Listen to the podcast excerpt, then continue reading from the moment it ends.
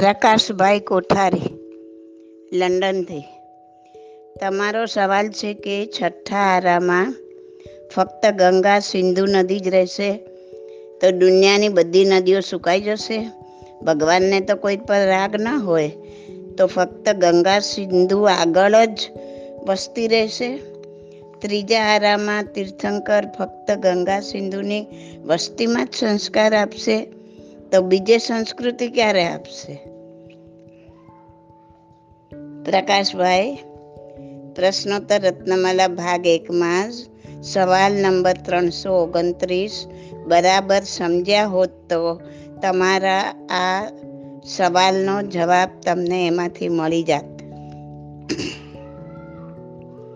પહેલી વાત તો એ સમજી લો કે ભગવાન આમાં કાંઈ કરતા નથી, કે આ આરામાં આમ કરવું કે તે આરામાં તેમ કરવું ભગવાન તો નિરંજન નિરાકાર છે. એ કાંઈ કરવાવાળા કરતા નથી. આ બધું તો કુદરતી રચના પ્રમાણે થયા જ કરે છે. આવા અનંતા કાળચક્ર વહી ગયા. ને અનંતી વાર છઠ્ઠો વારો આવ્યો ને ગયો. ને હજી અનંતી વાર છઠ્ઠો વારો આવશે. એમાં ભગવાન શું કરે? કુદરતની રચના પ્રમાણે બધું થાય છે. અને બધું જ લોજિકલ છે. બધું સાયન્ટિફિક છે. જો અત્યારે આપણું ને વનસ્પતિનું જીવન શક્ય છે, કેમ કે સૂર્ય અને પૃથ્વી વચ્ચે ઓઝોનનું પડ છે. ઓઝોન એટલે ઘટ્ટ ઓક્સિજન વાયુનું પડ. સૂર્યના કિરણો તો ખૂબ જ જલદ છે, પણ ઓઝોનના પડમાંથી પસાર થઈને આવે છે. ઓઝોનના પડમાંથી ગળાઈને આવે છે, એટલે માઇલ્ડ થઈ જાય છે. અને એ માઇલ્ડ થઈ ગયેલા સૂર્યના કિરણો દ્વારા આ જીવન છે. પણ એસી ને ફ્રીજ ને બધાનો ઉપયોગ અને ઉપયોગ દરમિયાન જે વાયુ છૂટતો પડે, એ સીધો ઉપર જઈને ઓઝોનના પડને તોડે છે. અત્યારે અમુક દેશમાં ઓઝોનના પડમાં ગાબડા પડવાની શરૂઆત થઈ ચૂકી છે.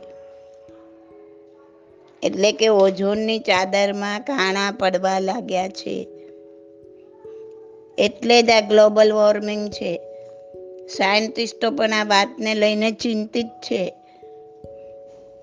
આમ અઢાર હજાર વર્ષ પૂરા થતા થતા આ ઓઝોનનું પડ પૂરેપૂરું તૂટી જશે. એટલે સૂર્યના કિરણો ડાયરેક્ટ પૃથ્વી પર આવશે. અને એ એટલા બધા ઉગ્ર છે, જલદ છે કે પૃથ્વી પર વનસ્પતિ કે જીવન બચી શકશે નહીં.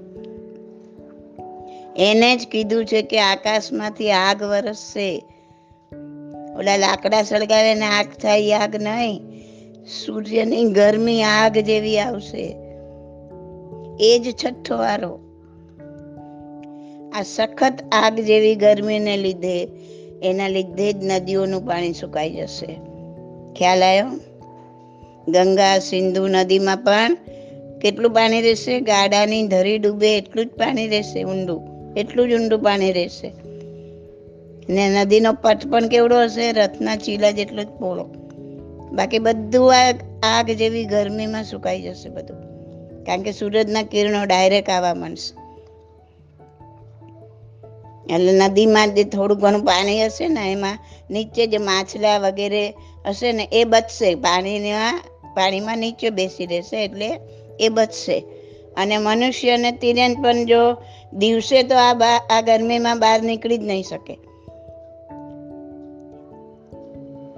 એટલે ગંગા અને સિંધુ નદીમાં વૈતાટ્ય પર્વતની તળેટીએ બોતેર બિલ હશે ને, એમાં ભરાઈને રહેશે. તો જ બચશે. એટલા જ બચી શકશે. સવારે અને સાંજ પડે બહાર નીકળશે. ગરમીમાં તો બહાર નીકળી જ ના શકે, નીકળે તો ખતમ. સવારે ને સાંજે બહાર નીકળે, પણ ખાય શું? કારણ કે વનસ્પતિ તો ઉગી જ ના શકે, બિલકુલ ખતમ. આગ જેવી ગરમીમાં. એટલે શું કરશે? પાણીમાં અંદર રહેલા માછલા, મચ્છર, કચ્છ જે બચ્યા હશે અંદર એને કાઢીને સવારે કાઢીને એને રેતીને નીચે દાબી દેશે.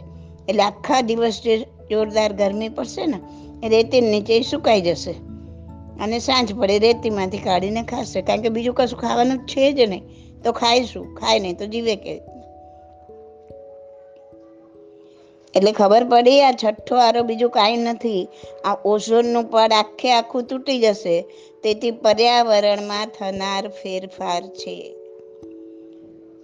એ પણ આપણે પાંચમા આરાના બુદ્ધિશાળી લોકોએ શોધી કાઢેલા ફ્રીજ અને એસી અને હોંશે હોંશે એને વાપરનારા આપણે બધા વપરાશકારોની દેન છે આ છઠ્ઠો આરો. અવસર પીણીનો છઠ્ઠો આરો. એ આ બધા વપરાશકારોની દેન છે. એટલે દુનિયા પરનું પાણી કેમ સુકાઈ જશે? ખ્યાલ આવ્યો ને? આગ જેવી ગરમી વરસે તો લોકોની હાઈટ ઓછી થતી જાય, આયુષ્ય ઓછું થાય, જમીનનો રસકસ ઓછો થાય. આ બધું લોજિકલ છે, સાયન્ટિફિક છે. એમાં માનવા ન માનવા જેવું કાંઈ છે જ નહીં. હવે બીજી લોજિકલ વસ્તુ સમજો કે પર્યાવરણ એકદમ સૂકું ને ખરાબ થઈ ગયું છે. આ છઠ્ઠા આરામાં સમજી લો.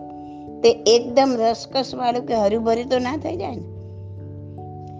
ધીમે ધીમે ચેન્જીસ આવે, બરાબર ને? એટલે અવસર પીણના છઠ્ઠા આરામાં, છઠ્ઠા આરાની કન્ટિન્યુટીમાં ઉત્સર્પિણીનો જે પહેલો આરો હોય છઠ્ઠો આરો જે ચાલુ છે, એની એ એની કન્ટિન્યુટીમાં જ પહેલો આરો આવવાનો ને. એટલે અવસર પીણીના છઠ્ઠા આરા જેવો જ ઉત્સર પીણીનો પહેલો આરો હોય. સડન ચેન્જ ના થઈ જાય. સમજી શકાય એવી વસ્તુ છે? આ છઠ્ઠા આરાના અંતમાં જે પરિસ્થિતિ હોય, તે જ કન્ડિશન ઉત્સર પીણીના પહેલા આરાના શરૂઆતમાં હોય, ખ્યાલ આવ્યો ને? એ પણ એકવીસ હજારનો જ આરો છે. પણ ફરક એટલો કે આયુષ્ય, દેહમાન, આ બધી જે સારભૂત પદાર્થો છે, આ ગુણ બધા છે એની ઉત્તરોત્તર વૃદ્ધિ થતી રહેશે. એટલે હવે વધારે વધારે વધારે સારું થતું જાય. અવસર પીણી કાળથી ઉલટી ગતિ. એ ઉત્સર પીણી કાળ. ક્યારે અવસર કાળથી ટોટલી ઉલટી ગતિ એ ઉત્સર કાળ એ જાણે, એ સમજો એટલે આખું આખું આ સમજાઈ જશે. અહીં પાંચમા આરાના અંત જેવી ઉત્સર્પિણીના બીજા આરાની શરૂઆત હોય. અત્યારે પાંચમા આરામાં જે વાતાવરણ છે એવું વાતાવરણ ઉત્સર પીણીના બીજા આરાના અંતમાં હશે. બીજા આરાના શરૂઆતમાં પાંચ પ્રકારની વૃષ્ટિ થાય. એટલે ધરતીની ગરમી ઓછી થાય. કયો બીજો આરો? ઉત્સર્પિણીનો પાંચ પ્રકારની વૃષ્ટિ થાય. એટલે ધરતીની ગરમી ઓછી થાય નદીઓમાં પાણી આવી જાય, દુર્ગંધ દૂર થાય, સ્નિગ્ધતા આવે, ચોવીસ પ્રકારના ધાન્ય ઉગે, પૃથ્વી રસકસવાળી થાય. બિલમાં રહેતા લોકો હવે ધીરે ધીરે બહાર આવે, ફળ વગેરે આહાર કરે. એ ખોરાક સારો લાગે, સ્વાદિષ્ટ લાગે એટલે માંસાહારનો ત્યાગ કરે. એમની બુદ્ધિ થોડી દયાવાળી બને. અને અવસરપીણીના પાંચમા આરાના જેવા રીત રિવાજ થઈ જાય. પછી અહીંના આપણો જે ચોથો આરો હતો, એવો ઉત્સર્પિણીનો ત્રીજો આરો.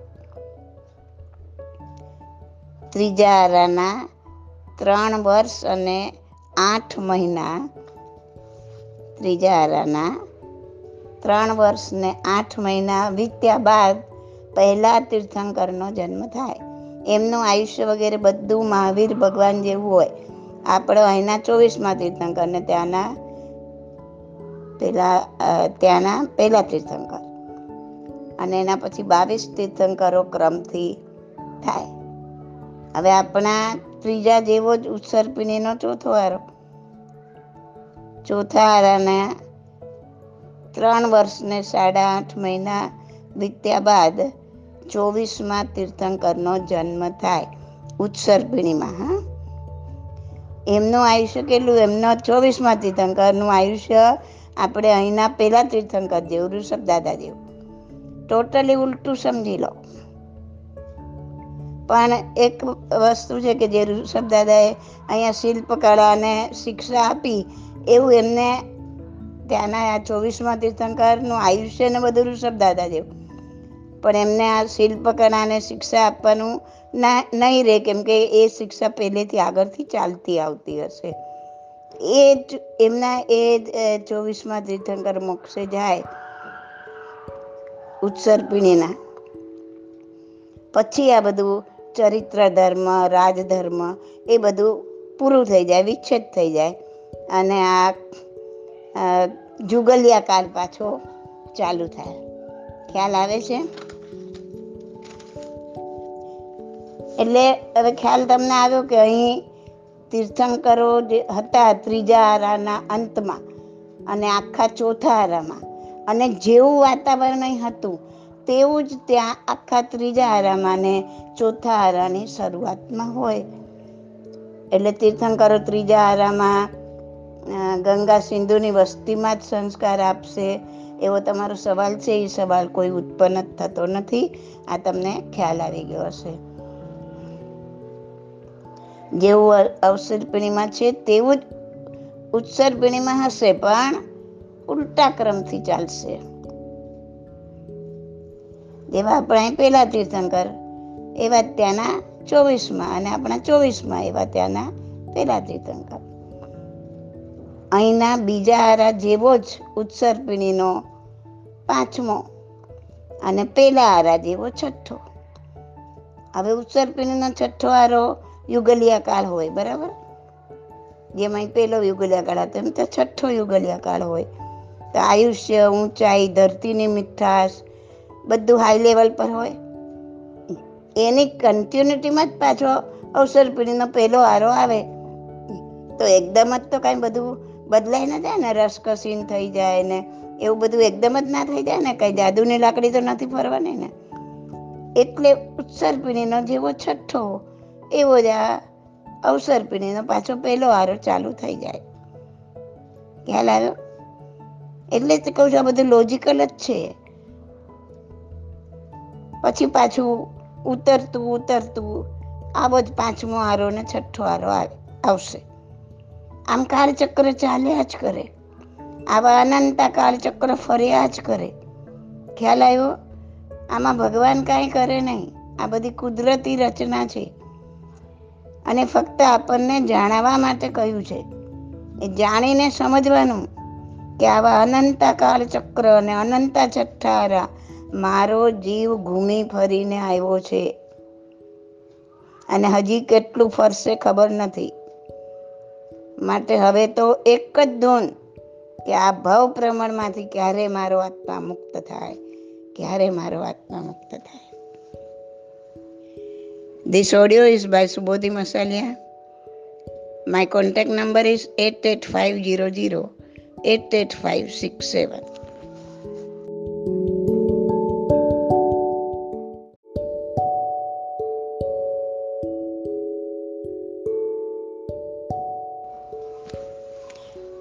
આરતીબેન તમારો સવાલ છે કે તમારા સાસુની તબિયત વધારે ખરાબ છે? પણ તે બિલકુલ સાંભળી શકતા નથી, તો મારે શું કરવું જોઈએ? આરતીબેન, આપણે ફોન પર વાત થઈ ગઈ છે. પણ વિશેષમાં તમને જણાવું કે એમને લખીને પૂછો કે તમારી કોઈ ઈચ્છા બાકી રહી ગઈ છે? જો હા પાડે અને કાંઈ ઈચ્છા બતાવે અને તમારાથી પૂરી થઈ શકે એમ હોય, તો લખીને જણાવો કે અમે તમારી ઈચ્છા પૂરી કરશું. પણ હવે આ ક્ષણ પછી કોઈ પણ પ્રકારની ઈચ્છા કરતા નહીં. આ બધું લખીને બતાવો એમને. એમને લખો. કે આ ક્ષણ પછી કોઈ પણ પ્રકારની ઈચ્છા કરતા નહીં.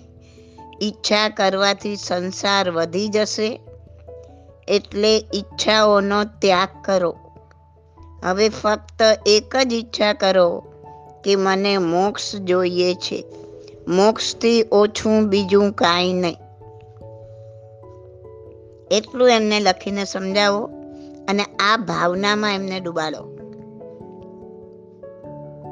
બીજું, એમને લખીને સમજાવો કે બા, બિલકુલ નિર્વિકલ્પ દશામાં જેટલું રહેવાય એટલું રહો. વિચારો બંધ કરીને, નિર્વિકલ્પ દશામાં રહેવું એટલે વિચારોને બંધ કરવું, મનની સ્થિરતા કરવી.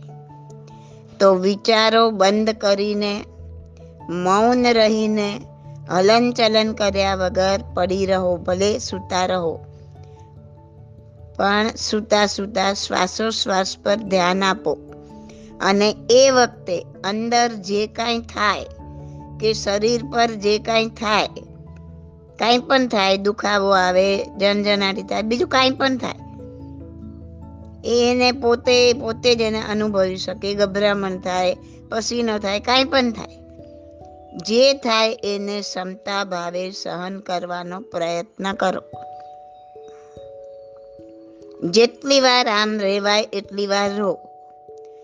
પછી ભલે પાછા નવકાર મંત્રનો જાપ વગેરે પાછું ચાલુ કરો. કેમ કે બહુ સમય પાછું નિર્વિકલ્પ દશામાં રહી નહીં શકાય. કેમ કે એમને હજી એવી પ્રેક્ટિસ નથી. પણ આટલું કરાવો કે પોતે નિર્વિકલ્પ દશામાં જાય. જે હમણાં સમજાવ્યું એ રીતના. રહેવાનું જાગ્રત અવસ્થામાં. જાગ્રત અવસ્થામાં હોય ત્યારે આ રીતના કરવાનું કહો અને અંદર આશય ફક્ત મોક્ષનો રાખો એમ સમજાવો. હવે આ રીતના કરતા કરતા એ સૂઈ જાય કે ઊંઘ આવી ગઈ. તો એને પાછું હલાવીને ડિસ્ટર્બ નહીં કરો, એમની અત્યારે એ કન્ડિશન નથી. પણ જ્યારે જાગે અને પાછું થોડુંક જાગ્રત અવસ્થા આવે એટલે પાછું આ રીતના સમજાવો કે જેટલું બને એટલું નિર્વિકલ્પ દશામાં જાઓ. જે કાંઈ શરીરમાં થાય એને ક્ષમતા ભાવે સહન કરો. જેટલી વાર આમ રહેવાય એટલી વાર રહો, પછી પાછું બાકી તમારે જે જાપ કે વગેરે કરતા હોય ચાલુ કરો. પછી પાછું નિર્વિકલ્પ દશામાં જાઓ. આ રીતના સાયકલ ચાલુ કરો. હવે ત્રીજું, જો એમના કપડાની શુદ્ધિ વગેરે રહેતું હોય, તો ભલે સૂતા સૂતા સામાયિક લઈને આગળ બતાવ્યું એ પ્રમાણે નિર્વિકલ્પ દશામાં જાય. ને શુદ્ધિ ના રહેતી હોય તો ત્રણ નૌકાર ગણીને મને સામાયિક દશા પ્રાપ્ત થાય એમ ધારીને આ રીતના કરે. ચોથું, જો જ્યારે એકાદ ઇન્દ્રિય કામ કરતી બંધ થાય ને, ત્યારે માણસની બીજી ઇન્દ્રિયો ખૂબ સતેજ બની જાય અને મન વધારે પડતું સેન્સિટિવ બની જાય. એટલે એમની સામે ખાસ એમની સામે હોઈએ ત્યારે કોઈની સાથે ઘુસપુસ વાતો નહીં કરવાની, કે એવું વર્તન પણ નહીં કરવાનું, કે એમને એમ થાય કે મારી વાતો કરે છે. નહીં તો એ આર્ત ધ્યાનમાં ઉતરી જશે. માટે એમની સામે હો ત્યારે એમની સાથે જ રહો ને એ ખુશ થાય એવું વર્તન કરો. ને એવું સારું સારું લખીને એમને વંચાવો, કે એમનો જીવ વાંચીને ખુશ થાય, એમને આનંદ થાય. દાખલા તરીકે બા, તમે બહુ સારા છો. બા, તમારો સ્વભાવ ઘણો સારો છે. આવી રીતના એમને ગમે એવા વાક્ય બી લખી લખીને એમને વંચાવો રોજ અલગ અલગ.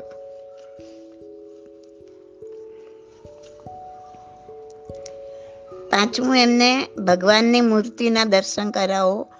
અથવા તો ચોવીસે તીર્થંકરોના ફોટાના મોબાઈલ પર કે લેપટોપ પર કે એમને દર્શન કરાવો. ભલે પથારીમાં સૂતા સૂતા કરે. દરેક ફોટાને નીચે લખો. આવું લખો અને એમને કહો કે આ વાંચો. એક એક ફોટાના દર્શન કરો અને નીચે લખ્યું છે એ વાંચો.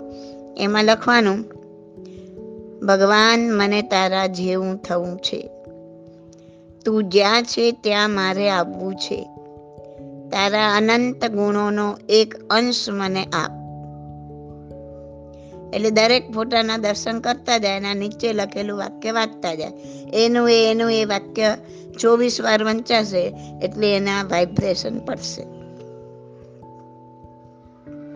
આવી રીતના ફોટો હોય કે દર્શનીય મૂર્તિ હોય, એ સામે રાખી એમના હાથમાં સ્નાત્રની ચોપડી આપો. ને તમે આખું સ્નાત્ર ભણાવો, વિધિ વિધિ જે કંઈ કરવાની આવે, પ્રક્ષાલ છે કે પૂજન કે એક્શનથી કરો, દ્રવ્યની જરૂર નથી. વિધિ બધી ફક્ત એક્શનથી કરો. કોઈ દ્રવ્યની જરૂર નથી. મારો એક આખો ઓડિયો છે. પોડકાસ્ટમાં હું તમને મોકલાવીશ. સ્નાત્ર ભાવથી સ્નાત્ર બનાવો કે એવું કંઈક છે, સ્નાત્ર વિશે. આવી રીતના પથારીમાં સૂતા સૂતા કેવી રીતના? તો એ હું તમને મોકલાવીશ. તો આમાં કોઈ દ્રવ્યની જરૂર નથી. ભાવ સ્નાત્ર બનાવો અને એમને પણ જેટલું બોલાય એટલું બુકમાં જોઈ જોઈને બોલે. ને સૂતા સૂતા જેટલી એક્શન થાય તે કરે. માહોલ તમે એકદમ આનંદિત રાખો. મૃત્યુને પણ મહોત્સવ બનાવો. બીજું ખાસ એક મારું પુસ્તક છે ને, પ્રશ્નોત્તર રત્નમેળા ભાગ એક. એમાં સવાલ નંબર એકસો અગિયાર. ખાસ જોઈ જાઓ. મૃત્યુ સમયે કેવી ભાવના ભાવવી? એક, બે, ત્રણ, ચાર, પાંચ, છ પેજમાં આ સવાલનો આન્સર છે. પેજ નંબર બેતાલીસ, તેતાલીસ, ચુમ્માલીસ, પિસ્તાલીસ, છેતાલીસ ને સુડતાલીસ. તો એક કામ કરો, આપ, આ પેજની મોટા અક્ષરે ઝેરોક્સ કઢાવી લો, મોટી ઝેરોક્સ કઢાવો એટલે અક્ષર મોટા થઈ જશે. અને એમને વાંચવા માટે આપો, એમની સામે રાખો અથવા એનો એને લેપટોપ પર બતાવો કે એ રીતના, જે રીતના તમને અનુકૂળ હોય. એને વાંચવા આપો અથવા તો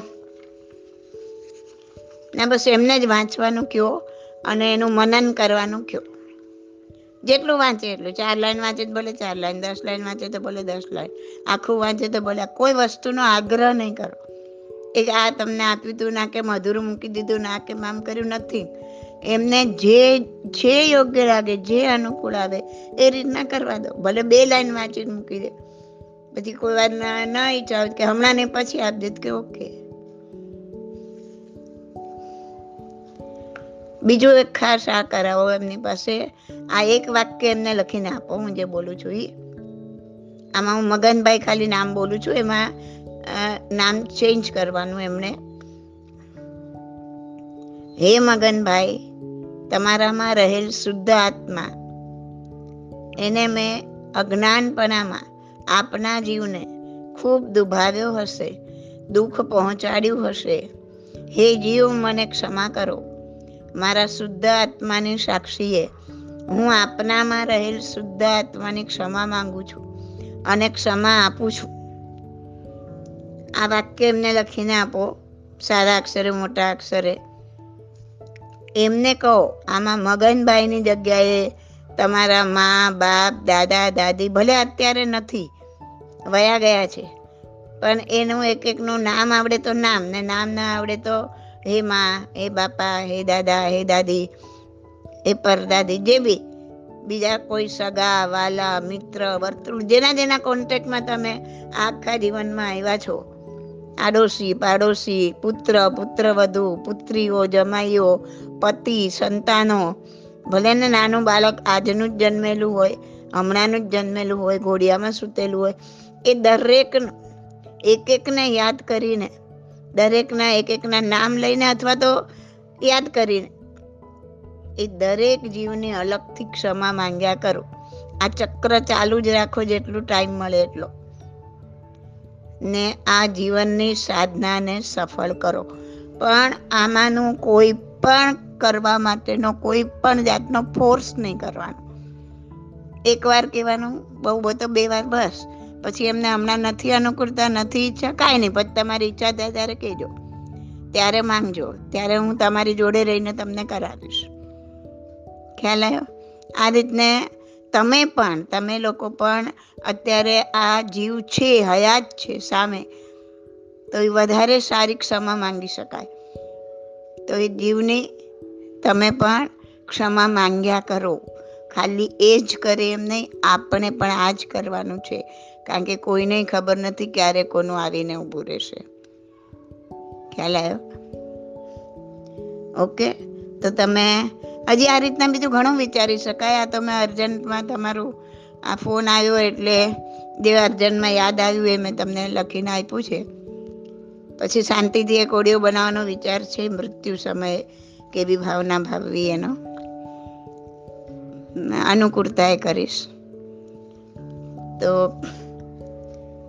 તમને આ રીતના થોડો ખ્યાલ આવી ગયો હશે, એ રીતના તમે બધી જ આરાધના એમને સૂતા સૂતા બેઠા બેઠા જે પ્રમાણે એમના અનુકૂળ હોય એ પ્રમાણે કરાવી શકો છો. Okay this audio is by Subodhi Masaliya my contact number is eight eight five zero zero eight eight five six seven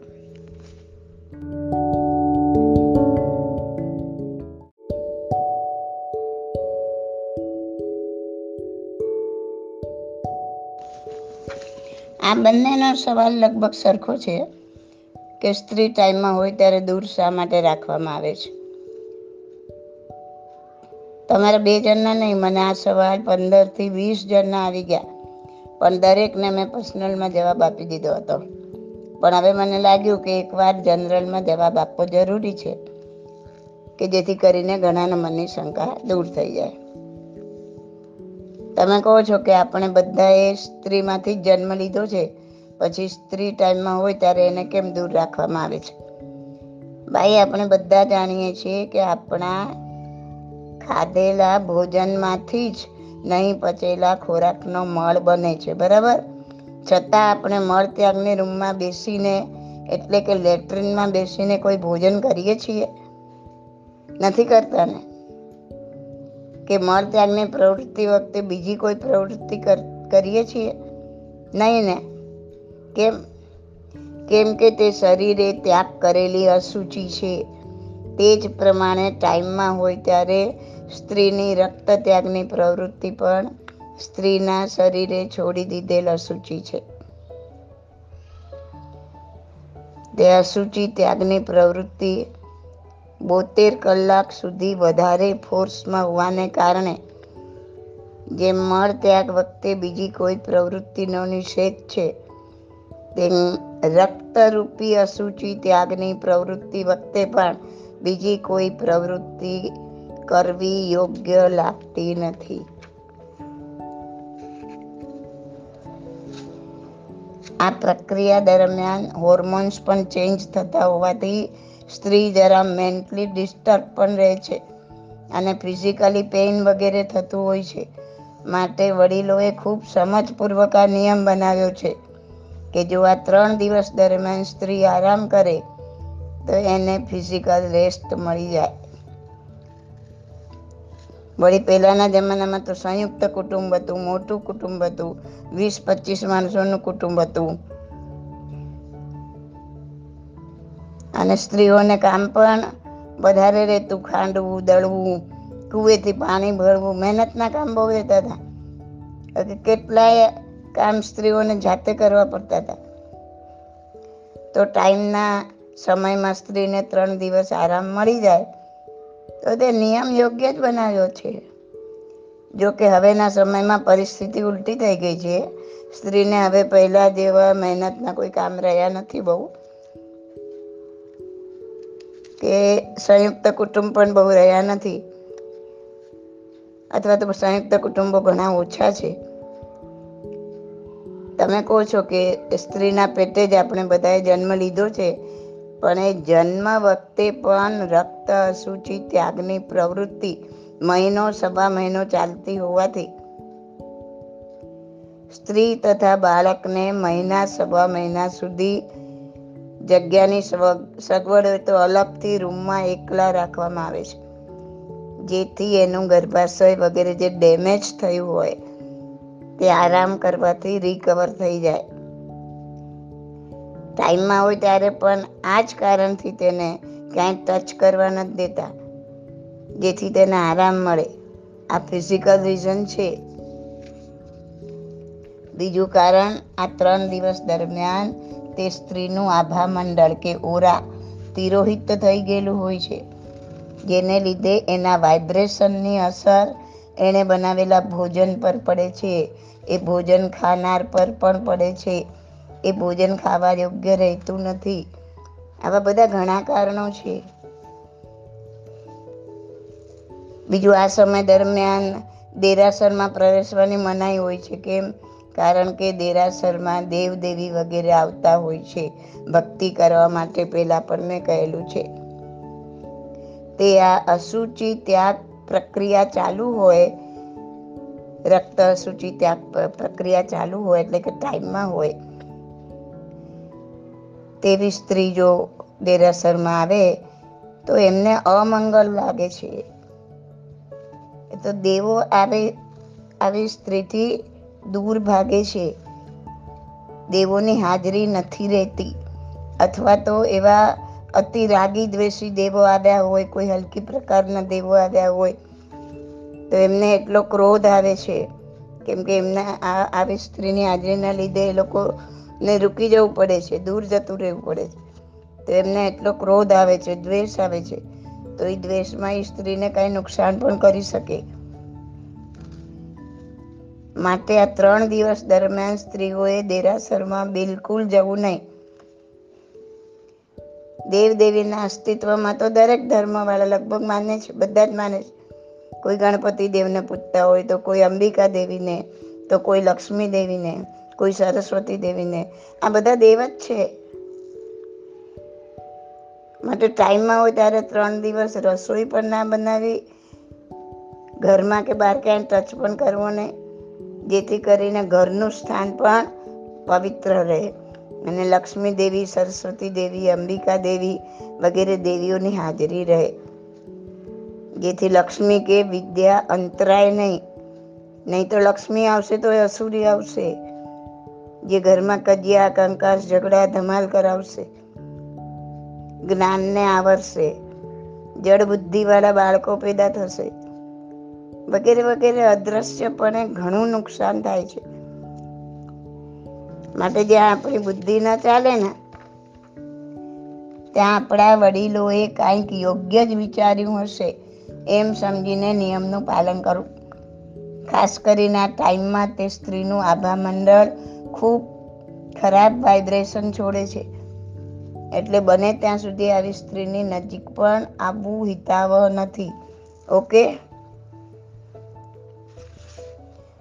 બેન, તમારો બીજો સવાલ છે કે બેનો ભણે છે, એ લોકો અર્થ કરે છે, પણ સૂત્રો કરવાને ના પાડે છે. એ બહેનોને સમજાવો કે સૂત્રો છે તો અર્થ તમને મળ્યા છે ને? તમને અત્યારે અર્થ મળ્યા કેમ? કેમ કે સૂત્ર છે તમારી પાસે. સૂત્રોનું અસ્તિત્વ જ ના રહ્યું હોત તો અર્થ ક્યાંથી લાવત? તો તમે નથી ઈચ્છતા કે તમારા બાળકોના બાળકોને એના આગળની પેઢીવાળા બાળકોને આ અર્થ મળે, અર્થ જાણે, અર્થને સમજે? જો તમે એમ ઈચ્છતા હોય કે આગળની પેઢીને અર્થ મળે, તો આગળની પેઢીઓ સુધી સૂત્ર પણ પહોંચાડવા પડશે. એ પણ તમારી જવાબદારી છે. જેમ આપણા વડીલોએ આપણા સુધી પહોંચાડ્યા, તેમ જો ફક્ત આજથી પાંચ પેઢી પહેલાની પ્રજાએ તમારી જેમ સૂત્રો કરવાનું છોડી દીધું હોત ને, તો આજે તમને સૂત્રો ના મળ્યા હોત ને અર્થે ના મળ્યા હોત. સૂત્ર વગર અર્થ ક્યાંથી કરે? માટે સૂત્ર મેઇન છે, સૂત્ર પાયો છે, તો અર્થરૂપી ઇમારત ઊભી છે. ને પેઢીઓ સુધી તમારે આ પાયો બનીને અર્થરૂપી ઇમારત ઊભી રાખવાની છે. માટે ભલે એક એક કે બે બે ગાથા કરો.